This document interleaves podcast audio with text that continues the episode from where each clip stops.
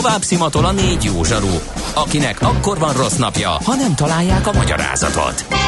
A francia kapcsolat a Wall Streetig vezet. Figyeljük a drótot, hogy lefüleljük a kábelt. Folytatódik a Millás reggeli, a 90.9 Jazzy Rádió gazdasági mápecsója. A pénznek nincs szaga.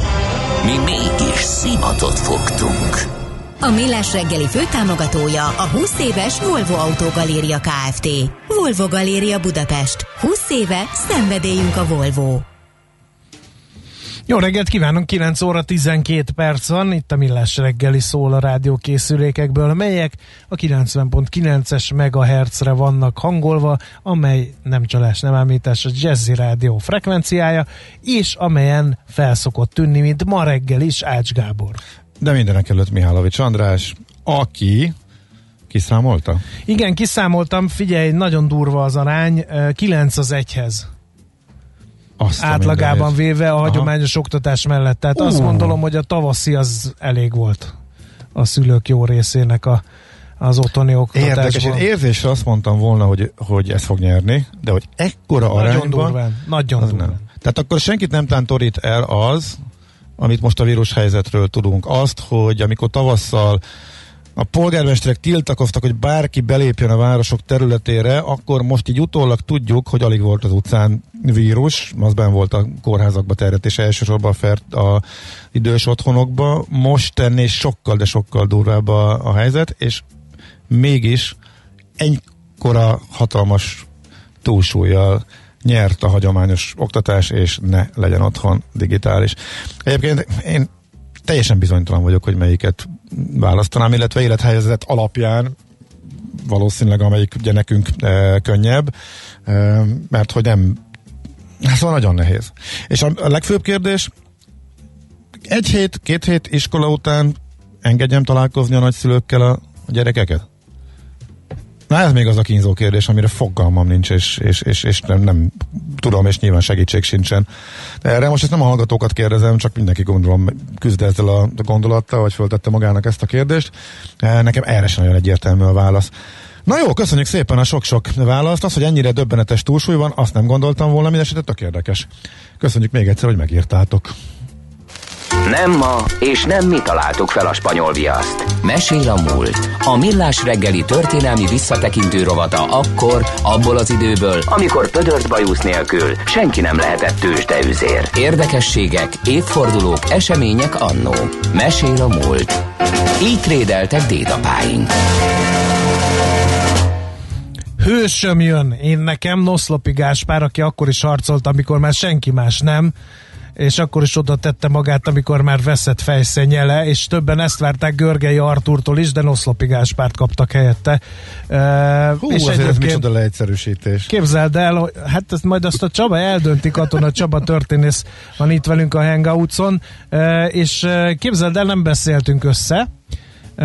Én azt a munkacímet adtam a beszélgetésünknek, hogy akitől Che Guevara is tanulhatott volna, és a Csaba átküldött ezek után egy linket, amiben ő tart egy előadást Noszlopy Gáspárról, aki 200 éve született, és pont ugyanezt a párhuzamot találta az ő életvitelükben, munkásságukban, és talán a halálukban is. Tehát Katona Csaba a történész van a vonal végén. Szervusz, jó reggel!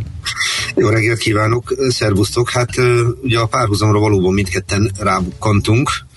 Ezt fel lehet fogni akár dicséretnek is, és akár nem dicséretnek is. Ugye nagyon érdekes dolog azt látni, hogy van egy-egy forradalmi mozgalom, és mindkettőnek van egy-egy olyan figurája, illetve több is volt természetesen, mind Kubában, mind pedig itthon, és egyébként ez minden forradalomra jellemző, aki bármit kész feláldozni az általa képviselt idézőjelben szent ügyért, példának okáért a saját életét, ez akár még rendben is volna, a probléma ott kezdődik, hogy másokét is. Erről meg ritkán kérdez meg másokat. Tehát ez a fajta elhivatottság szokott abba torkolni, amit úgy hívunk, hogy forradalmi terror, és ami azt illeti, hát Noszlopy Gáspár is ennek egyik jeles képviselője volt, ugye a 19. század legbátrabb embere, ahogy aztán később betézték. Nézzük végig röviden az ő életét, és akkor kicsit bontjuk egy kicsit megint ugye egy olyan történelmi személyiségről fogunk beszélni, aki egy fél mondatig benne van a történelem könyvekben, ugye a szabadságharc levelése után a megtorlásnál mindig mondják, hogy voltak szabad csapatok, például Noszlopy Gáspár, akik folytatták a harcot, pont. Folytatta az ellenállás valóban, de ugye el kell oda jutni, hogy ellenálljon, mert hogy nem véletlenül választotta ezt az utat. El is adhatta volna magát, de nagy jó eséllyel akkor is komoly ítélettel sújtják, természetesen a történelemben viszont nincs ha.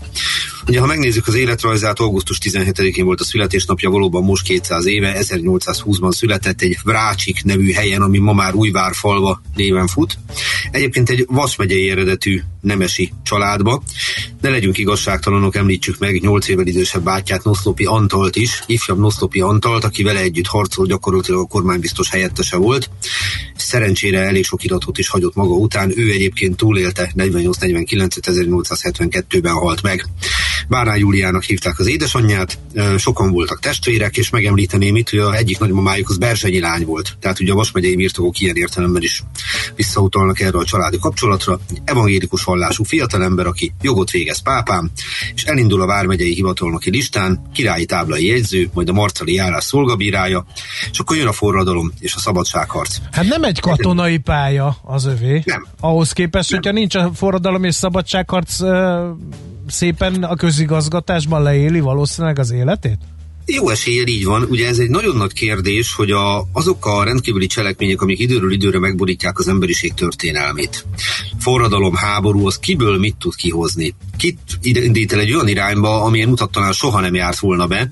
Itt megint nyitva marad a kérdés, ugye ez sajnos nem akadálypálya, ahol a level 3-ról visszamegyek a level 2-re és végigfutok 5 életutat.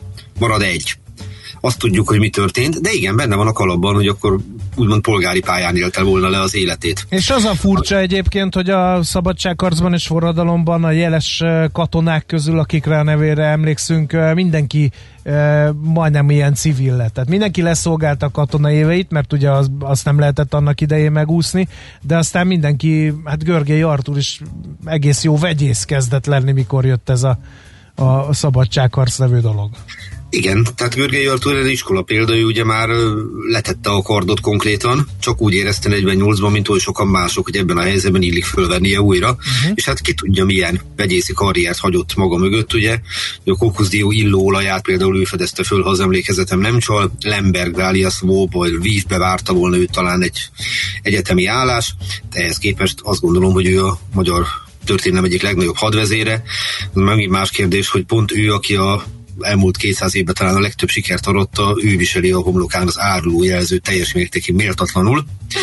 De erről már beszéltünk, igen. Erről beszéltünk pontosan. Hát vissza akkor mi derék Noszlopyhoz, aki 48. szeptemberétől aktivizálja magát komolyan a forradalom és szabadságharc mellett. Hát ő lesz a népfelkelő parancsnok a saját járásában, nevezetesen Martaliban, és ennek jegyében Jelasics, Horváth bán egyik különítményét el is páholja a csapataival, és elhivatottságát és hűségét mi sem jellemzi jobban, hogy 1849. januárjában, amikor szorul a hurok, akkor Debrecenbe megy a kormány után.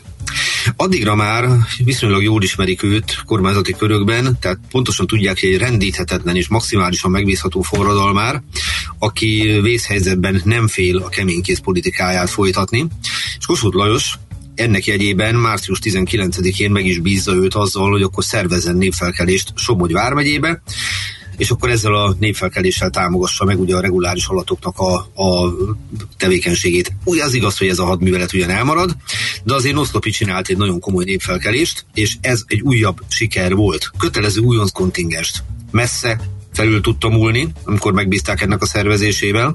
Kormánybiztossá nevezik ki, és tulajdonképpen mire lecseng az egész forradalom és szabadságharc, tulajdonképpen siker nélkül 1849 májusára, tehát ugye kevéssel vagyunk a világosi fegyverlettétel után, Baranya, Somogy, Tolna és Zalavár megyék teljhatalmú kormánybiztosa, tehát bocsánat, ez július végétől van így, és ekkor történik meg az ő egyik leghíresebb esete, ugye amikor fogja magát, átkel a Balatonon augusztus elején, és Balatonfüreden köt ki. Na most ez egy nagyon érdekes dolog, körülbelül 3500 embere van, ami nyugodtan elmondhatjuk, hogy soknak számít ebben az időben, Balatonfüreden pedig azt gondolnánk, hogy hát a fürdőhelyen nincsen senki a forradalomi időkben, de a kutatások azt mutatták meg, hogy 1848-49-ben több ember volt Füreden, mint akár előtte, akár utána. Aminek hát valószínűleg az az oka. A vihar elől oda menekültek, nem? Igen, ott próbálták meghúzni magukat, 1919-ben ugyanez történik. Na most ők nem kifejezetten azért mentek oda, hogy aztán Noszlopy partra szálljon. Tehát, már bicsen, honnan jött ő? Tehát a túloldalról, a Balatonon? Somogyból, hát még felkelő volt. De hol? Partra szállt Füreden, ott próbálta meg az ellenállást folytatni. Miért nem Tihanyba ment, az közelebb lett volna? Igen, aztán sajnos be kellett látni, hogy ez nem fog működni, tehát csatlakozott a komáromi várőrséghez. Aztán pedig ugye, mint az közismert, a Bakonyban folytotta a gerilla harcot. Füreden egyébként fönnmaradt egy legenda, hogy a 1930-as években megtalálták a kardját, amit a padláson elrejtett. Maradjunk annyiban, hogy ez így ebben a formában nem feltétlenül igaz, mert hát az, hogy találtak egy öreg kardot, attól az még nem biztos, hogy a noszlopyé. Azt biztos, hogy el lehet viszont mondani, hogy az iratait a Horváth Alfonszó nevű alkalmazottjának adta, ő pedig átadta Bogyai Miklós szolgabírónak, tehát elég valószínűtlen ez a romantikus mozdulat, hogy ott a kardot ő pont eldugja, de lássuk be, hogy jól hangzik. Bocsánat, de most itt ő mit csináltól Füreden? Tehát ő ugye bevonult és átvette a hatalmat? Vagy átvette a hatalmat és megpróbált az ellenállásba becsatlakozni, de hát addigra a Nügendl-Laval császári csapatai ott Veszprém felől gyakorlatilag eldöntötték ezt a dolgot, hogy tartható-e Füred vagy nem, és innen ment aztán Komáromba, és a végén hát amikor jön a hír, hogy 1849. augusztus 13-án meg volt a világosi fegyverletétel. Ugye az a Görgei teszi le a fegyvert, akiről Noszlopy Antal, az ő testvére egyébként még versetet sírt és rettenetes árulónak nevezés, elmondja mindennek, aki magyar hont szépen bedöntötte a végzetbe. Tehát ez a forradalmi hevület, ez megvan bennük. Viszont ennek az ellenállásnak meg az lesz a vége, hogy a Bakonyból egy idő után máshova keveredik, mármint hogy Noszlopy, átkerül a Tiszához, és egy névtelen levél nyomán elfogják őt 1850. április 1-én. Tehát ő értesül a fegyverletételről, de pont magasról tesz rá, folytatja az ellenállást, ez a lényeg. Előbb Komáromban, aztán a Bakonyban, és a végén a Tiszántúlon. Így van. Tehát ez pont az és valakinek nagyon elege lett a izgágasságából a névtelen feljelentő legalábbis erre utal. Hát a jóisten tudja, hogy miért jelentették őt föl, azért ugye nyilván ki volt a tűzve a fejére egy és más, tehát lehet emőtt egyszerű mondjuk úgy, hogy anyagi motiváció is, de bárhogy is történik, Törökszent Miklósra szállítják őt, és onnan pedig Pestre az új épületbe viszik. Na most gondolhatnánk, hogy itt véget ér a történet, az új épület nem az a hely, onnan meg lehet szökni, és tényleg nem az, tagad minden terhére rót vétket, hát ugye ilyesmivel vádolják, hogy megszervezte a népfelkelést, hogy zaklatta a császárhoz lojális embereket, elkoboztatta a vagyonukat, adó megtagadásra biztatta az embereket. Ezek mindig az volt, de a kormánybiztosként ugye adott helyzetben ez is a feladatai közé tartozott. Itt minden tagad, és tényleg egy ilyen filmre illő történet, de betegséget szimulál, azzal a határozott céllal, hogy meg tudjon szökni. És a terve beválik, mert az új épületből az állítólag beteg Noszlopy Gáspárt átszávítják a Ludwig Múzeumba, a császári királyi kórházba, és onnan pedig sikerül megszöknie egy Illés János nevű katona segítségével, és folytatja tovább azt a fajta tevékenységét, aminek következtében még inkább üldözik őt. Kecskemét környékén is tevékenykedik. Aztán 1852 őszén történik egy olyan dolog, ami miatt az ellene folytatott hajszát rendkívüli módon megerősítik. Adva van tengericen, Tolna vármegyében egy Indi Antal nevű, több mint 70 éves idős földbirtokos, csak egy apró visszacsatolás, hogy az általunk itt a műsorban is többször emlegetett naplóíró, soproni leányzó, Slachta Etelka, élete első szerelme Gindli Rudolf földbirtokos, ennek az Antalnak a fia. Mert ugye a történelemben így lassan minden, biztosan mindennel összefügg, csak meg kell találni ezeket a kis szálakat. Nem összeesküvés elméleteket gyártok, csak mondom, hogy vannak valóban összefüggések. Szóval, szegény Gindli Antal, és azért mondom így, hogy szegény Gindli Antal éldegél a kis kúriájában, ő tényleg egy királyhű lojális figura, és akkor Noszlopy néhány embere egy bizonyos Nagy Alberttel az élem rátör, élelmet, pénzt, stb. Követel, megtagadja tőlük, mire melbelövik. Na most a következő a helyzet, hogy amennyire tudni lehet, Noszlopy nem volt ott, de Noszlopy emberei követték el ezt. Ezt pedig ragozhatjuk bárhogy, de ezt rablógyilkosságnak hívják. Tehát ha fegyveres emberek állásba bemennek valakinek a házába, a pénzét, a vagyonát, a élelmet, stb. Követelnek tőle, de ezt megtagadja, és ezek után belelőnek, ez akkor is rablógyilkosság, közben azt kiabálom, hogy éljen a haza. és nem vagyok arról maradéktalanul meggyőződve, hogy pont ezt kiabálták. És innentől kezdve egy sokkal erősebb hajsza indul meg Noszlopy után, és hát ez a hajsza viszont oda vezet, hogy hát ahogy az viszonylag ismert a történelemből, másodszor is elfogják őt 1852. november 10-én. És ebben nagyon fontos szerepe van a gindi gyilkosságnak. Tehát innentől kezdve egy fokozottabb hajsza indul ellene, és aztán innentől kezdve gyakorlatilag a sorsa eldől, másodszor már nem tud megszökni, nyilván az a trükk nem működik, hogy ismét megbetegszik. Borzasztó részletek derülnek ki egyébként erről az időszakról. Azért, hogy ne ismerjék föl, eltorzította az arcát. Ki tudja, milyen eszközökkel.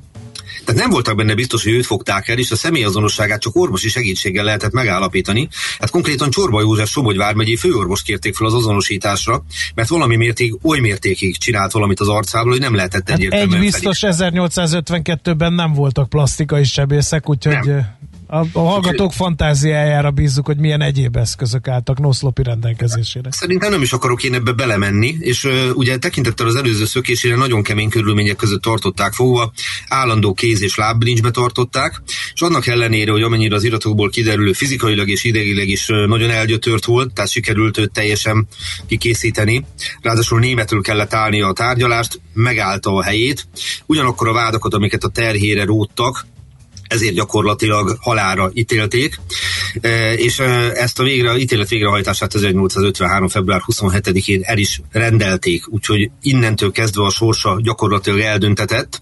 Nagyon furcsa részletek derülnek ki még a mai szemmel nézve ezt is, hogy március 1-én Noszlopyról ugye meghozzák ezt a döntést, előző pár nappal korábban meghozzák a döntést, ugye, hogy halálra ítélik, az új épületben tartják fogva, tehát megint a bizonyos gyűlölt új épületben, amiről annyit hallottunk, és ami a magyar történelemnek tényleg egy nagyon szomorú emléke helyszíne. A síralomházba viszik több halálra ítélt társával együtt, nem ő az egyetlen, akit kivégeznek aztán később, és Noszlopyt úgy tartják elkülönítve, hogy a közönség megtekinthette. Tehát gondoljunk bele a megalázásnak ebbe a fokába. Ugye, hogy hát mint egy állatkertben mutogatott állatot, ugye, úgy igen. Tekintették. Íme a rebel is, gondolom, még lehet egy címke is volt. Így van. És szépen válogatott emberek néha a síralomház cella ajtaja előtt elmentek a kíváncsiskodók, és így megtekinthették, hogy ez az az ember, aki szépen megfognak és ki fognak végezni.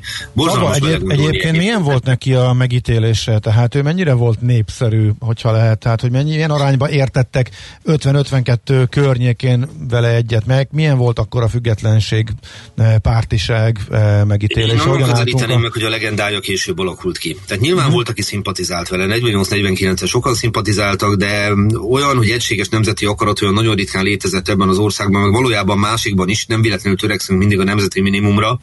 Tehát az, hogy ő valami ilyen toplistás népszerűségi bajnok lett volna, ezt nem lehet elmondani. De természetesen voltak szimpatizásai. Hát megint mások még nyilván úgy ítélték meg, hogy ő az a rebellis, akivel le kell számolni, mert hiszen egy rablógyilkosokat vezető ember. Ezt, hogy akik ellátogattak hozzá, akik megnézték, ezt hogyan látták, ezt nagyon nehéz megítélni. Ami biztos, hogy amikor a halála után, főleg 1867 után, 48-49 ez a történelmi esemény kezd egy legendás dologgá válni, akkor ő is része lesz ennek a legendáriumnak, és aztán ezt meg is őrizte, ezt a szerepét, ugye gyakorlatilag a mai napig, ami némiképpen árnyalja az ő személyiségének a sötétebb oldalát, mert azzal nagyjából azok az emberek, akik mellett harcolt és tisztában voltak vele, hogy valójában egy kiszámíthatatlan és minden erőszakra hajlamos emberről beszélünk. Tehát megint csak oda jutunk, hogy a történelem az a szürke összes árnyalatát hozza, a fekete meg a fehér az nem feltétlenül létezik. Az elhivatottsága, a tisztessége, a halált megvető bátorsága az vitathatatlan és tagadhatatlan. Ugyanakkor azonban ugye megint csak oda jutunk el, hogy egy ilyen ember a maga módján, ha hatalom van a kezébe, veszélyes is tud lenni. És képtelen valószínűleg beilleszkedni ponton túl a polgári társadalomba. Vele is ez történt, és hát így is ért véget az élete. Ugye 1953-ban 100 évvel későbbi eseményekre hajaz az agyam, tehát 1853. március 3-án végezték ki Jubál Károllyal és Sárközi Somával együtt. Mindez pedig úgy, hogy végig kellett néznie a két mártírtársának a kivégzését. Tehát az Üllői útig vitték őket, ott volt a kivégzés, kéz- és lábbilincsbe, zárt kocsiba, zsandárokkal vitték őket. Végignézte a két másik kivégzést, és amennyire kiderül a fennmaradt feljegyzésekből, így Soltra Alajostól, az utolsó mondatával még elátkozta a Habsburg házat, és végig nagyon bátran viselte magát. Székás József evangélikus lelkész, későbbi püspök, aki a pesti Deák téri evangélikus lelkésznek a halotti anyakönyvébe bejegyezte, hogy mi történt, a következőt írta be, hogy nőtlen földbirtokos államfogói Vrácsikon született, utolsó lakhelyeként a pesti új épületet adta meg. Nem valamiféle cinizmus miatt, hanem egyszerűen tényként, és a halál oka a kivégzés. Na most ugye, ő állítólag azt mondta saját magára, hogy én a forradalom embere vagyok, mint ilyen is halok meg. Azt gondolom, hogy ez a sors beteljesedett. Nagyon nehéz az a kérdés, hogy mit lehet arra mondani, hogy mi történt volna, amit András az elején fölvetett? Hogyha nincs a forradalom és szabadságharc. Lehet, hogy tényleg egy mintaillető hivatalnokról beszélünk, vagy nem is beszélnénk róla, hiszen... Mert hány mintaillető hivatalnok van, akinek még a nevét sem ismerjük. Csaba, egy legenda van azért Noszlopyval kapcsolatban. Az megtörtént, vagy az csak egy ilyen szóbeszéd, hogy ő el akarta rabolni a Ferenc Józsefet, és csinált egy rajtaütést, csak őt átverték, és valami bábút tettek a Kaiser helyett a kocsiba, vagy ez csak ilyen népmese? Amennyire tudom, szövegetett ilyen terveket, de konkrét dolgok nem nagyon történtek, azt azért nagyon nehéz modellezni, hogyha egyszer tudják, hogy rajta akar ütni, akkor egy bábuszoknak a helyére, akkor azt megpróbálták volna elfogni. Tehát Noszlopy fejében megfordulhatott ilyesmi, de amennyire én tudom, a kivitelezésre nem kerül sor, és az nem is feltétlenül arról szólt, hogy ezek a dolgok működjenek. Ugye tudunk merényletről, gondoljunk Libényi Jánosra, ugye őt halálra is ítélték ezért. Valószínűleg megfordultott a fejébe ilyesmi, hogy megpróbálja, de nem tudok róla, hogy meg is kísérlelte volna. Azért ez nem volt annyira egyszerű dolog. Még egy kérdés akkor még részemről. Jól emlik, hogy Füreden kimondottan sok emlék, sokféleképpen emlékeznek rá. Van Noszlopy pihenő, Noszlopy kilátó. Abszolút mértékig. Tehát ugye ez annak ellenére, vagy éppen azért, amit Füreden csinált? Vagy hogyan jött ez később? Leginkább azért, mert ugye a forradalom és szabadságharc az valóban a magyar történelem, modern magyar történelem egyik legnagyobb legendája.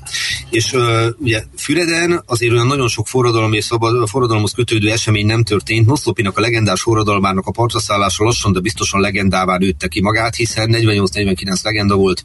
A monarchia idején is némi visszafogottsággal legenda volt a Horthy korszakban, és legenda volt a 45 utáni időszakban, és legenda ma is.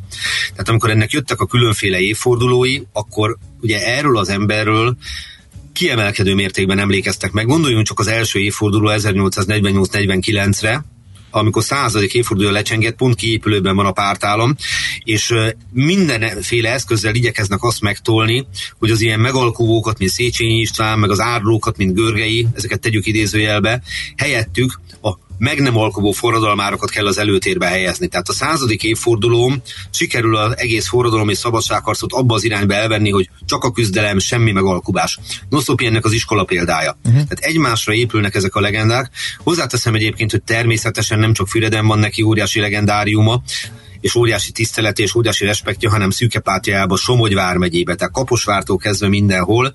Nyilván ott, ahol ő született, tevékenykedett, hát fokozott mértékben emlékeznek rá. Ilyen értelemben Füred is ide sorolható. Annak ellenére nagyon kevés időt töltött ott, de valóban ez a partraszállás, ez így beleégett az emberek emlékezetébe, és ennek emléktáblától kezdve minden ott található, noha a kardját nem találták meg a legendák ellenére. És van róla számtalan iskola is elnevezve, Veszprémben is például, meg Kaposváron is. Ahogy mondani szokták, emlékét kőbevésve őrzik minden létező formában.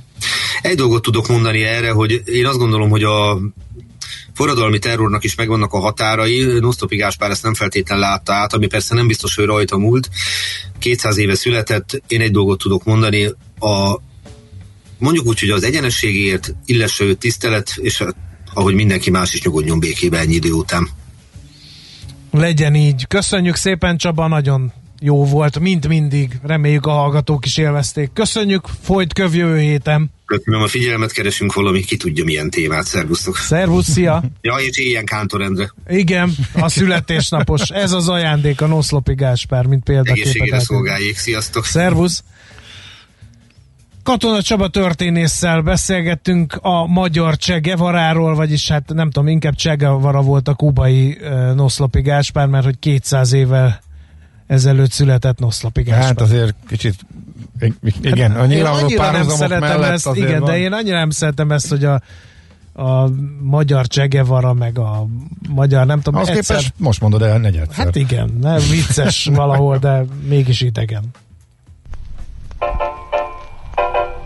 Mesél a múlt rovatunk hangzott el. Kövesd a múlt gazdasági és tőzsdei eseményeit kedd reggelenként a Millás reggeliben. A hírek után már is folytatódik a Millás reggeli, itt a 90.9 Jazzyn. Következő műsorunkban termék megjelenítést hallhatnak.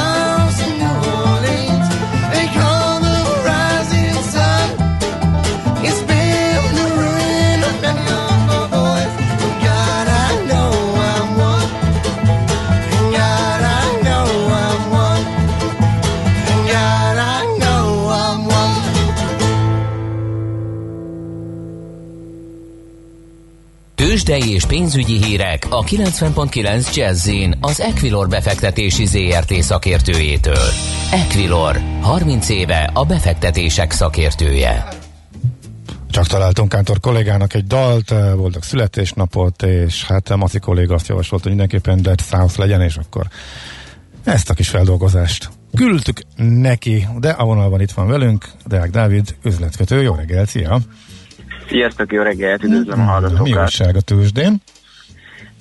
Kis pluszban nyit a budapesti értéktőzsde, de most fél százalék pluszban van a Bux Index, 35.037 ponton áll jelenleg. A forgalom meglehetősen mérsékelt, 860 millió forint, aminek nagy részét mai nap a szokás szerint az OTP teszi ki. A Telekom egyesít tud egyedül esni a reggeli kereskedésben a blue chip-eink közül, 8%-os mínuszban 363 forinton áll. Emelkedni tud az OTP és a Richter is, mindegyik 0,4%-ot, az OTP 10.080, a Richter 7.305 forinton kereskedik, és korrigál a MOL 1% fölötti pluszban 1.694 forinton kereskedik jelenleg, úgyhogy... Hát szegény MOL-nál, mikor a korrekció mindenféle magyarázat nélkül a pici emelkedést jelenti, mert hogy esik megállás nélkül, akkor azért csúnya, nem? Ez így van, de hát sajnos ugye azt látni, hogy nem csak a MOL, hanem a régiós olajcégek is hasonlóan teljesítenek éves alapon. A lengyel, a cseh, az osztrák partnereket nézzük, a MOL-hoz hasonlóan minden részvény ilyen 40%-os mínuszban év per év alapon, úgyhogy úgy látszik, hogy a befektető kockázatot áraznak az olajkitermelő és finomító cégeknél, hát meglátjuk, hogy hosszabb távon lehet-e azért benne alulértékeltség, és ez egy jó beszállás. OTP ezek szerint még 5 számjegyű? Így van, 5 számjegyű, azonban látszik, hogy nem nagyon tud emelkedni, ugye azt hozzá kell tenni, hogy maga az OTP bank már 2 napja nem jelentett be a saját részvényvásárlást, úgyhogy talán itt az a volumen egy picit alább hagyni látszik, meglátjuk, hogy azért itt az OTP saját részvényvásárlásain kívül a befektetők látnak elég potenciált abban, hogy vissza tudjon emelkedni 11-12 ezeres szintekig. Vagy ha 9-essel kezdődik, az hozzá új vevőket esetleg, hogy benézett a határ alá. Na jó, ezt még nem tudjuk. A kicsiknél van-e valami érdekes fejlemény? Igazából nincs nagyon, ma reggeli kereskedésben szinte semmilyen kis papírban nincs forgalom, Opus 2% fölötti pluszban 250 forinton, de ugye ő is azért elég szépeket esett az elmúlt kereskedési napban, úgyhogy most egyenlőre nem látunk semmi érdekességet a blue chipeken kívül. Jött egy GDP adat, illetve hát megerősített, kicsit részletesebb második olvasata a gyászos adatnak. Erre reagálta mondjuk a forint, vagy van-e bármi, ami érdekes, illetve hogy többet tudunk a GDP szerkevetéről, alakulásáról, a rekordzuhanást hozó második negyedévben? A forint igazából pici erősödéssel mondhatni kezdi a napot, azért itt a tegnapi délutáni kereskedési órákban láthattunk egy dinamikusabb gyengülést, most 1 euróért ebben a pillanatban 355 forint 10 fillért, 1 dollárért 296 forint 45 fillért kell fizetni a bankközi devizapiacon. A forint azért itt próbálgat elszakadni a 356-os szintektől, a GDP ugye az elemzői várakozással megegyező volt, úgyhogy olyan nagy meglepetést ez nem okozott. Az euró-dollárban van érdekesség, közeledik az 1,20-as szint fölé, most 1,1982 éppen az euró-dollár, úgyhogy a gyenge dollár, az úgy látszik, hogy most is a kereskedésben is tartósabb. Jó, nagyon szépen köszönjük, szép napot, jó munkát, jó kereskedést. Szép napot, sziasztok! Szia, szia! Deák Dávid üzletkötő mondta el, hogy mi újság a nyitás után bő fél órával a budapesti értéktőzsdén, illetve merre mozdult a forint. Tőzsdei és pénzügyi híreket hallottak a 90.9 Jazzyn az Equilor befektetési ZRT szakértőjétől. Equilor, 30 éve a befektetések szakértője.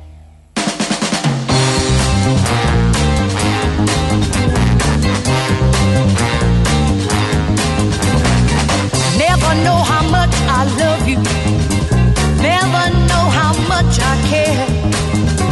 When you put your arms around me, I get fever that's so hard to bear. You give me fever. All right.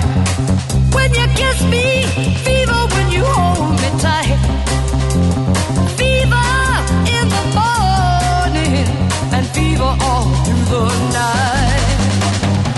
Sun lights up the daylight, moon lights up the night. I'll light up when you call my name, 'cause I know you're gonna treat me right. You give me fever, alright. When you kiss me, fever when you hold me tight. Fever in the morning and fever all through the night. Romeo loved Juliet. Juliet said she felt the same. When he put his arms around her, he said, Julie, baby, you're my flame. You give me fever. All right. When you kiss me, fever with that flame in you. Fever, I'm on fire. Fever, yeah, I burn for you.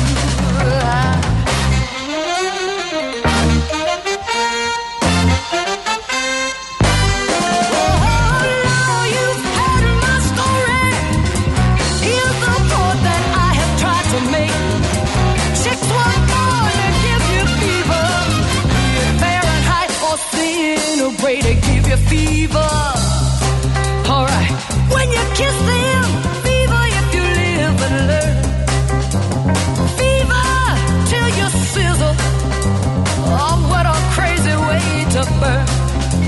you fever. All right. They give you fever. Fever. Fever in the morning. Fever in the evening. Fever in the morning. Fever when you hold him. Fever when you kiss him. Fever.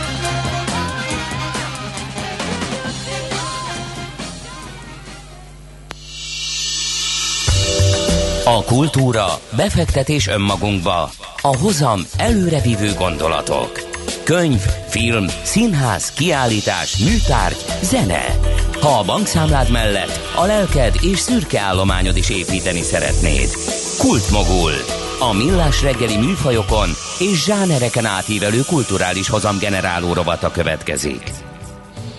Egy egészen unikális kiállításról szeretnénk hírt adni ebben a rovatunkban. Nem lőnék le részleteket, ezt rábíznám Szipőcs Krisztinára, a Ludwig Múzeum szakmai igazgató helyettesére, a kiállítás magyar kurátorára. Kezeit csókolom, jó reggelt kívánunk! Jó reggelt kívánok! No, mi ez a kiállítás, mikortól és hol tekinthető meg? Ez a kiállítás a Telekom művészeti gyűjteményéből jött létre. Szeptember 4-től november 22-ig lesz látogatható a Ludwig Múzeumban Budapesten. A címe pedig Egyensúlyban, ami hát egy ilyen szokásos, hogy mondjam, fantázia elnevezés, vagy hát egy ilyen kurátori statement, állásfoglalás, ami egy kicsit megpróbálja összefoglalni, hogy milyen műveket válogattunk ez alkalomból erre a kiállításra, ebből ennél jóval nagyobb művészeti gyűjteményből. Uh-huh. Egészen pontosan ezek milyen gyűjteményből származó alkotások, és ez a 60 mű, ez hogy került kiválasztásra végül? A Telekom, német Telekom művészeti gyűjteményéről van szó, amit 2010-ben hoztak létre, és nagyon érdekes, hogy a szokásos nagyvállalati gyűjteményekkel ellentétben ők kifejezetten a kelet-európai, illetve dél-kelet-európai művészet gyűjtésére koncentráltak. Ez nyilván nem független attól sem, hogy bizonyos piaci érdekeltségeik vannak itt, de másfelől tehát ez a brandépítésnek, a multinacionális vállalati kultúrának is egy része, hogy ilyesfajta gyűjtemények létrejönnek. Másfelől a művészetre is úgy tekint a cég, mint a kommunikációnak egy eszközére, tehát a műveket, a műtárgyakat kommunikációs eszközöknek is gondolják, és ezért tehát ennek a térségnek a sajátos hangját, vagy sajátos életérzését tükrözik véleményük szerint ezek a művek, és ezért hozták létre ezt a kollekciót. És akkor ebből lehetett válogatni? Igen, hát ez egy itt mintegy 60 mű van, ahogy már szó esett róla, de ennél jóval nagyobb ez a gyűjtemény, több száz darabot számol, ugye az elmúlt 10 évben folyamatosan vásároltak, a felkért szakértők, kurátorok, azok személyesen látogattak el ezekbe az országokba. Ugye olyan országokról van szó, mint mondjuk Bosznia-Hercegovina, vagy Koszovó, vagy akár Ukrajna, Bulgária. Tehát ezekre az országokra az jellemző, hogy nem nagyon reprezentálják magukat nemzetközi vásárokon, vagy nagy nemzetközi kiállításokon, sokszor anyagi okok miatt, de más oka is lehetnek. Tehát nincs meg az a háttér, intézményi háttér, ami kijuttatná ezeket a művészeket ezekre a nagy rendezvényekre. Így, tehát aki érdeklődik ez iránt, a művészet iránt, annak a helyszínre kell mennie, és ott kutatómunkát végezni, személyesen megismerkedni a művészekkel, műterembe menni. És ők vállalták ezt a feladatot, tehát ezt a gyűjteményt így építgették az elmúlt 10 évben. Uh-huh. Vannak-e magyar művek a 60 között? Igen, sajnos nem túl sok, tehát ez a dél-kelet-európai, balkáni érdeklődés az erősebben van jelen ebben a gyűjteményben, de 3 művész, illetve 4 művész, 3 művész és alkotócsoport van a jelenlegi kiállításban. Az egyik Cseke Szilárd, aki ugye a középgenerációhoz tartozik, Keresztes Zsófia, ő kifejezetten fiatal művész, és nemrégiben indult be a nemzetközi karrierje, és a Kisvarsó, ez egy művészpáros, akik viszont már eléggé nevesek, és többek között a Velencei Biennálén is szerepeltek. Tehát ez a három magyar résztvevő van ebben a kiállításban. Az a címe a kiállításnak, hogy Keeping the Balance, ez valahogy egyensúlyban erre fordítható. Hát a világ az mindenben van mostanság, csak nem egyensúlyban. Hogy ez a cím? Pont ez indított el a gondolkodást a kiállítás szervezésénél, vagy tervezésénél, hogy valamilyen pozitív üzenetet próbált ez a válogatás hordozni. Épp amiatt, mert rengeteg feszültség, ellentét, hát társadalmi, politikai, egyéb, tehát a környezetre vonatkozó problémák ugye nagyon felerősödtek az elmúlt időszakban. Most a vírust ne is említsük, de ezen felül vagy ezen kívül is rengeteg ilyen probléma van.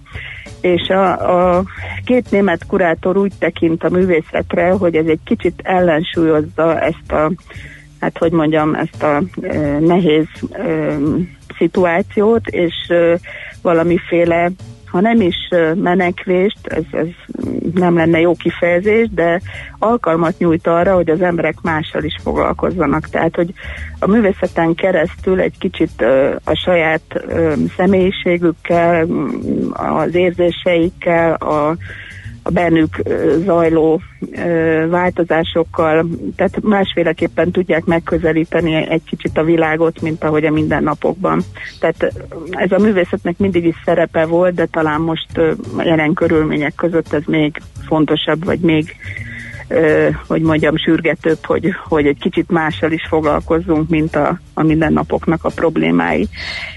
És akkor tulajdonképpen vannak olyan művek, amik kifejezetten, hát mondjuk ezt a fogalmat magukban hordozzák, egy román ondák szlovák művésznek van például egy nagyon érdekes installációja, aminek Marséta a címe.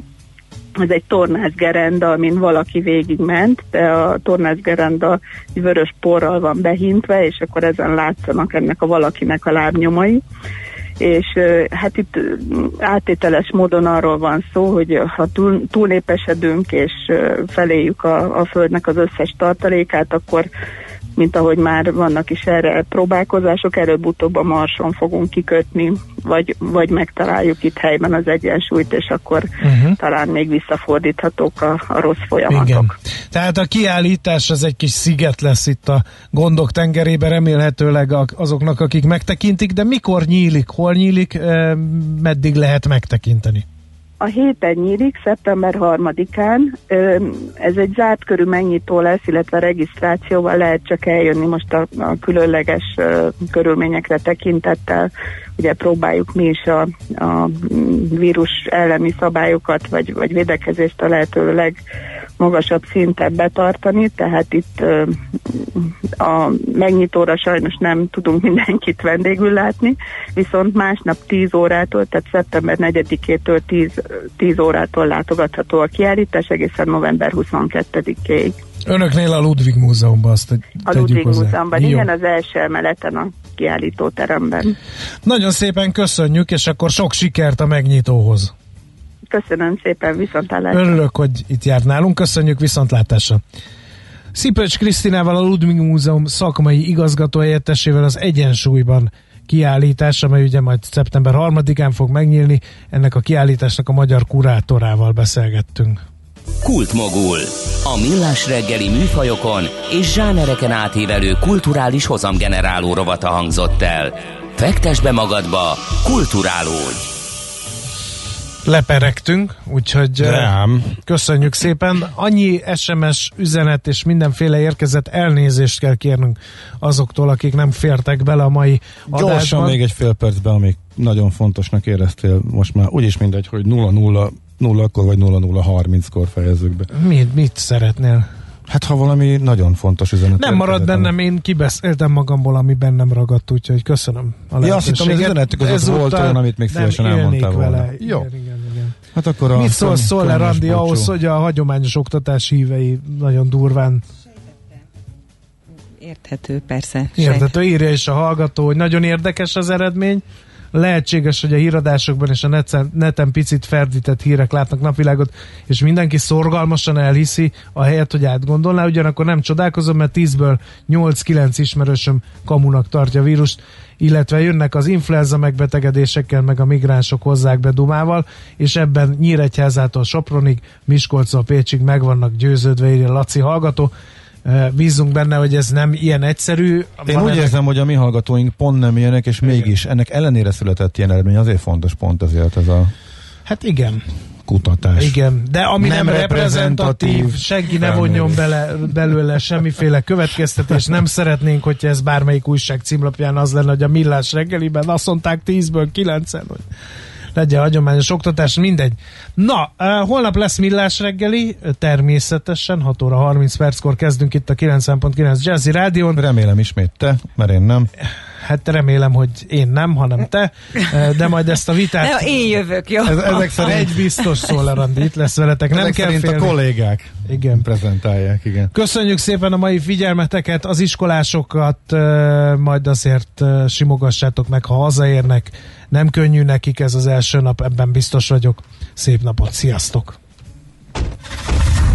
Már a véget ért ugyan a műszak, a szolgálat azonban mindig tart, mert minden lében 4 kanál. Holnap reggel újra megtöltjük a kávésbögréket, beleharapunk a fánkba és kinyitjuk az aktákat. Addig is, keressetek minket az arcaktákban, a közösségi oldalunkon. A mai adás podcastjét pedig holnapunkon. Millás reggeli, a 90.9 Jazzy Rádió gazdasági Muppet show-ja. Ha csak egy műsorra van időd idén, tégy róla, hogy ez legyen az. Csak egy dolog lenne még. A Millás reggeli főtámogatója a 20 éves Volvo Autó Galéria Kft.